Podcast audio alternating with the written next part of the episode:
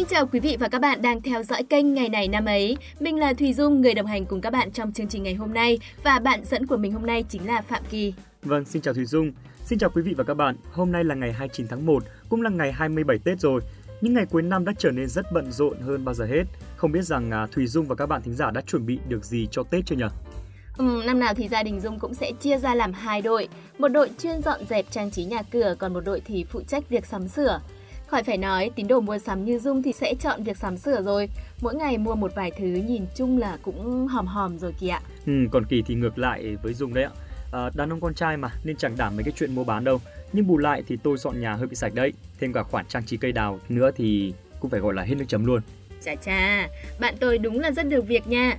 Mà thôi, không để các bạn theo dõi chương trình phải đợi lâu hơn nữa. Chúng mình cùng bắt đầu ngày này năm ấy số ra ngày 29 tháng 1 ngay thôi nào. Vâng, trước khi bắt đầu chương trình, Phạm Kỳ và Thùy Dung xin được chúc cho tất cả quý vị và các bạn thính giả có sinh nhật trong ngày hôm nay luôn được hạnh phúc, vui vẻ. Chúc các bạn luôn mạnh khỏe như loài xương rồng gai góc để dù cho cuộc sống có khắc nghiệt đến đâu vẫn có thể vươn lên nở hoa đẹp đẽ. Một lần nữa xin được chúc các bạn một ngày sinh nhật đáng nhớ và tuyệt vời. Như thường lệ, chúng mình sẽ tổng hợp những sự kiện xảy ra trong ngày 29 tháng 1 của nhiều năm về trước để các bạn cùng theo dõi. Mở đầu là những thông tin trong nước.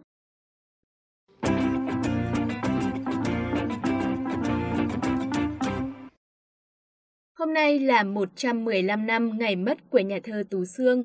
Ông được biết đến là một nhà thơ trào phúng, trữ tình nổi tiếng trong nền văn học Việt Nam. Nhà thơ Tú Sương tên thật là Trần Tế Sương, tự mặc trai, hiệu mộng tích, tử thịnh. Ông sinh ngày 5 tháng 9 năm 1870 ở làng Vị Xuyên, huyện Mỹ Lộc, tỉnh Nam Định. Hiện nay là phố Minh Khai, phường Vị Hoàng, thành phố Nam Định. Trần Tế Sương đi học sớm và cũng nổi tiếng là thông minh. Hồi mới lên 10 tuổi, nhà có khách đến chơi. Thấy trước nhà có một dãy chậu hoa, khách bèn ra cho Tế Sương một câu đối.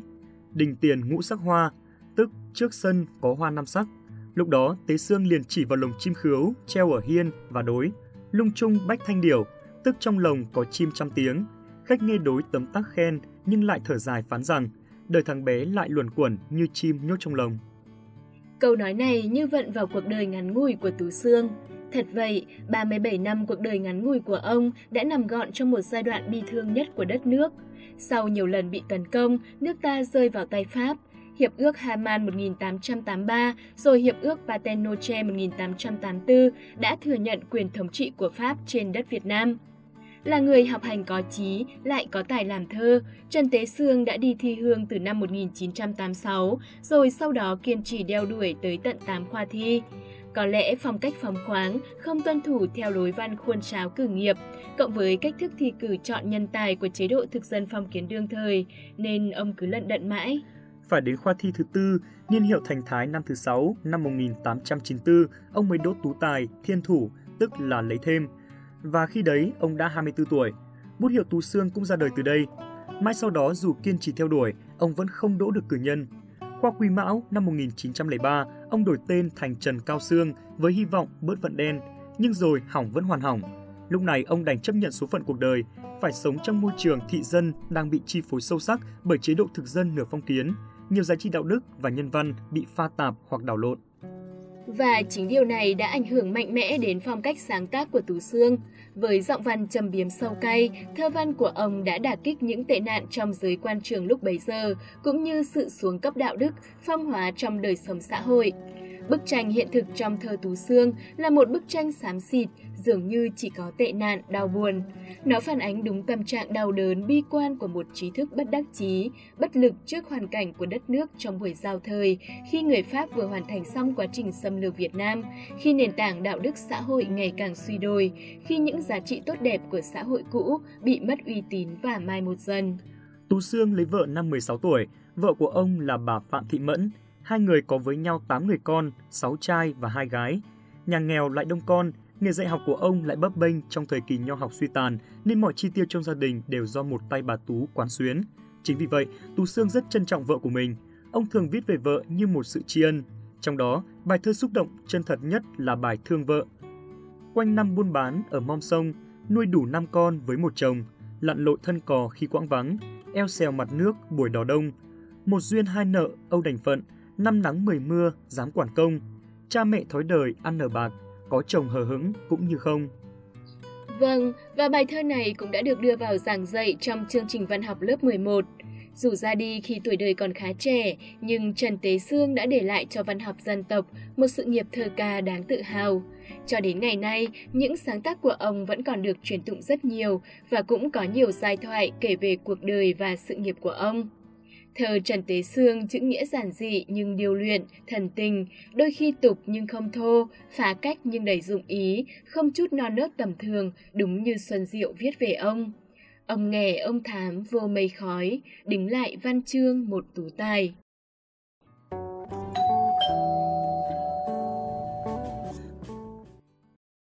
Vâng, tiếp theo chương trình sẽ là thông tin về một nữ ca sĩ nổi tiếng trong làng nhạc cổ điển Việt Nam, nghệ sĩ nhân dân Lê Dung. Nghệ sĩ nhân dân Lê Dung có tên thật là Đoàn Lê Dung. Bà sinh ngày 5 tháng 6 năm 1951, là ca sĩ hát opera có giọng soprano, tức giọng nữ cao. Hôm nay ngày 29 tháng 1 là kỷ niệm 21 năm ngày mất của bà. Nghệ sĩ Lê Dung bắt đầu sự nghiệp ca hát từ năm 17 tuổi khi đầu quân vào đoàn văn công quân khu Tả Ngạn. Năm 1976, Lê Dung về đoàn ca múa Tổng cục Chính trị và theo học thanh nhạc tại Trường âm nhạc Việt Nam từ năm 1977.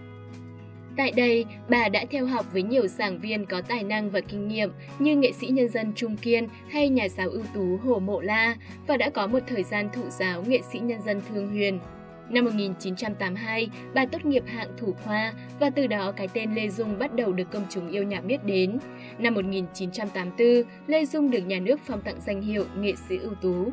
Sau đó, vào năm 1986, nghệ sĩ Lê Dung được gửi theo học cao học thanh nhạc tại Nhạc viện Tchaikovsky, Liên Xô.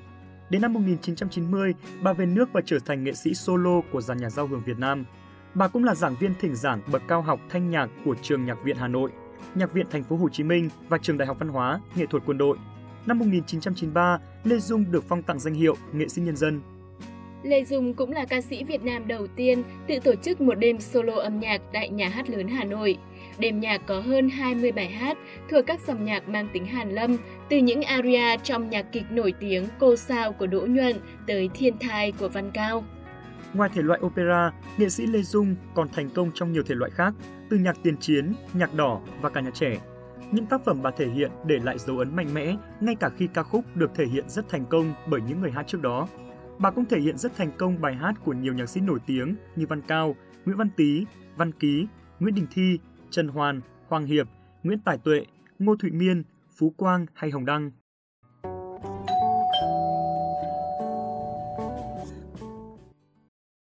Thông tin vừa rồi cũng đã khép lại phần sự kiện đáng chú ý trong nước ngày hôm nay. Bây giờ xin mời các bạn cùng chuyển sang những sự kiện trên thế giới.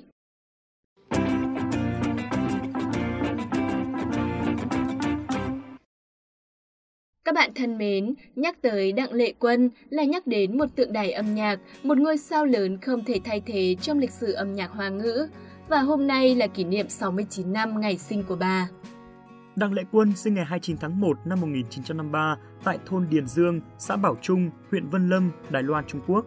Vốn có năng khiếu ca hát thiên phú, khi mới 11 tuổi, Đặng Lệ Quân tham gia cuộc thi hát do Đài Phát thanh Trung Hoa tổ chức và giành giải quán quân với bài Phỏng Anh Đài một năm sau đó, bà đoạt giải vàng trong cuộc thi hát của hãng băng đĩa Kim Mã nổi tiếng. Năm 1967, công ty băng đĩa Vũ trụ Gia Minh ra đĩa hát đầu tiên của Đặng Lệ Quân gây được tiếng vang rất lớn. Đến năm 1969, Đặng Lệ Quân đã là MC rất nổi tiếng trên đài phát thanh truyền hình, còn được mời hát chính trong bộ phim truyền hình đầu tiên của Đài Loan là Tinh Tinh sở hữu giọng ca 7 phần ngọt ngào, 3 phần nước mắt như thôi miên người nghe và một vẻ đẹp đài cát kiểu tiểu thư Giang Nam. Tên tuổi Lệ Quân vang khắp nơi.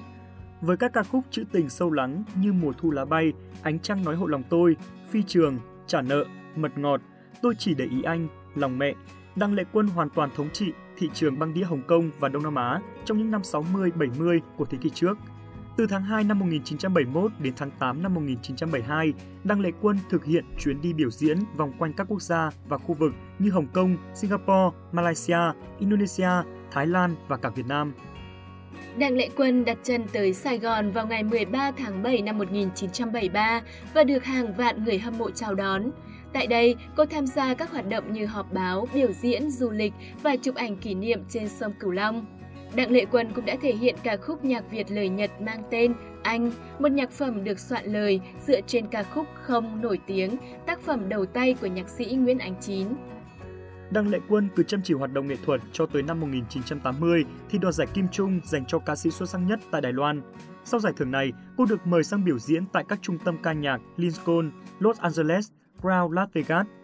Năm 1986 được coi là đỉnh cao sự nghiệp của Đặng Lệ Quân khi ca khúc Em chỉ có anh bản tiếng Nhật năm thứ ba liên tiếp đoạt cả hai giải All Japan Couple Broadcasting Awards và Japan Couple Awards danh tiếng của Nhật. Cho đến hiện tại, đây vẫn là kỷ lục lịch sử chưa ai tái lập được. Bên cạnh đó, cô cũng được tạp chí The Times của Mỹ bầu chọn vào top 7 nữ ca sĩ vĩ đại và top 10 nữ ca sĩ được yêu thích nhất trên thế giới.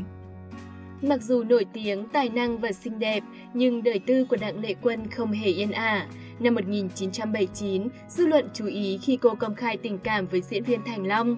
Nhưng khi Lệ Quân mơ về cuộc sống gia đình thì Thành Long còn mê mải ham chơi tụ tập bạn bè. Khi Lâm Phụng Kiều xuất hiện, Thành Long sao động, Đặng Lệ Quân đành chia tay.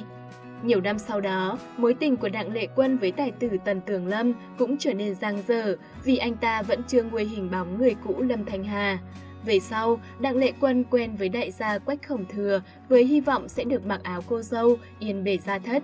Không ngờ gần đến ngày tổ chức hôn lễ, gia đình họ Quách lại chê bai và đặt nhiều điều kiện khiến Lệ Quân đành gạt nước mắt chia tay. Buồn về chuyện tình duyên, năm 1989, Đặng Lệ Quân sang Paris, Pháp Tại đây, cô quen biết và yêu một nhiếp ảnh gia nghèo có tên là Stephanie, kém cô đến 14 tuổi. Cuối tháng 12 năm 1994, Đăng Lệ Quân cùng với người yêu sang Chiang Mai, Thái Lan nghỉ ngơi. Và cuộc đời của tượng đài âm nhạc Đài Loan cũng kết thúc ở mảnh đất này vào ngày 8 tháng 5 năm 1995 sau khi lên cơn hen. Đã 26 năm trôi qua, cái chết của Đăng Lệ Quân vẫn là điều tiếc nuối với người hâm mộ toàn thế giới.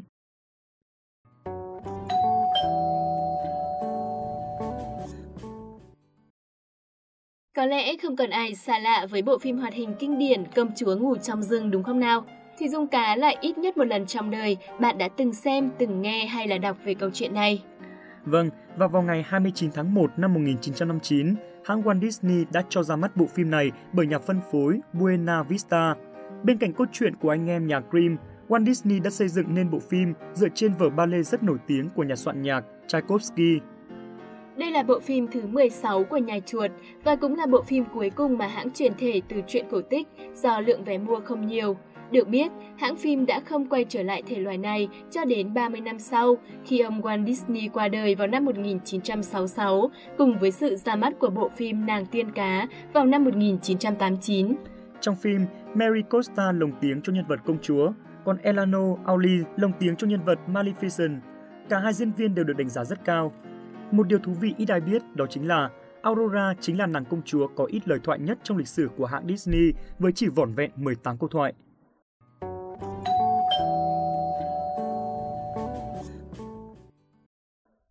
Tiếp theo chương trình là một thông tin về chủ đề thể thao. Hôm nay, ngày 29 tháng 1 cũng là ngày sinh nhật lần thứ 56 của cựu cầu thủ bóng đá Romario de Souza Faria. Romario sinh năm 1966 tại Brazil. Anh được biết đến với biệt danh Quỷ Lùn. Biệt danh Quỷ Lùn mà người ta đặt cho Romario nói lên tất cả. Anh chỉ cao 1m67 nhưng sở hữu kỹ thuật cá nhân, khả năng xoay sở và dứt điểm thượng thừa. Đối với một đất nước được ví như công xưởng chuyên sản xuất những tài năng vĩ đại cho bóng đá thế giới như Brazil, Romario vẫn có một chỗ đứng vững chắc trong ngôi đền của huyền thoại. Romario đã từng giúp cho Brazil giành ngôi vô địch World Cup 1994 với những thành tích trong mùa giải này, Romario đã nhận về cho mình danh hiệu một trong những tiền đạo xuất sắc nhất trên thế giới trong thập niên 1990. Sau khi đưa Brazil vô địch Copa năm 1989, Romario đến châu Âu. Anh ghi 165 bàn trong 167 trận cho PSV Eindhoven và 53 bàn trong 82 trận cho Barcelona. Sau đó, anh trở lại Brazil và tiếp tục chuỗi ghi bàn cho Flamengo, Fluminense và Vasco da Gama Đỉnh cao của Romario là năm 1994 khi ông ghi tới 30 bàn trong 33 trận đấu cho Barcelona, giúp cho đội bóng vô địch Tây Ban Nha năm đó. Romario còn có tên trong danh sách 125 cầu thủ xuất sắc nhất còn sống của FIFA. Danh sách này là một phần của kỷ niệm 100 năm của FIFA được tổ chức vào tháng 3 năm 2004. Anh được xếp thứ ba sau Joseph Bican và Pele đạt mốc 1.000 bàn thắng đoạn kết với sự nghiệp bóng đá của Romario là khi anh bước vào con đường chính trị. Tuy nhiên, cho đến hiện tại, khi nhắc về Romario, người ta vẫn gọi anh là một thiên tài trong vòng cấm địa. Tự tin, ngay thẳng và oai phong lẫm liệt, Romario vẫn là một trong những tiền đạo xuất sắc nhất của thế giới bóng đá.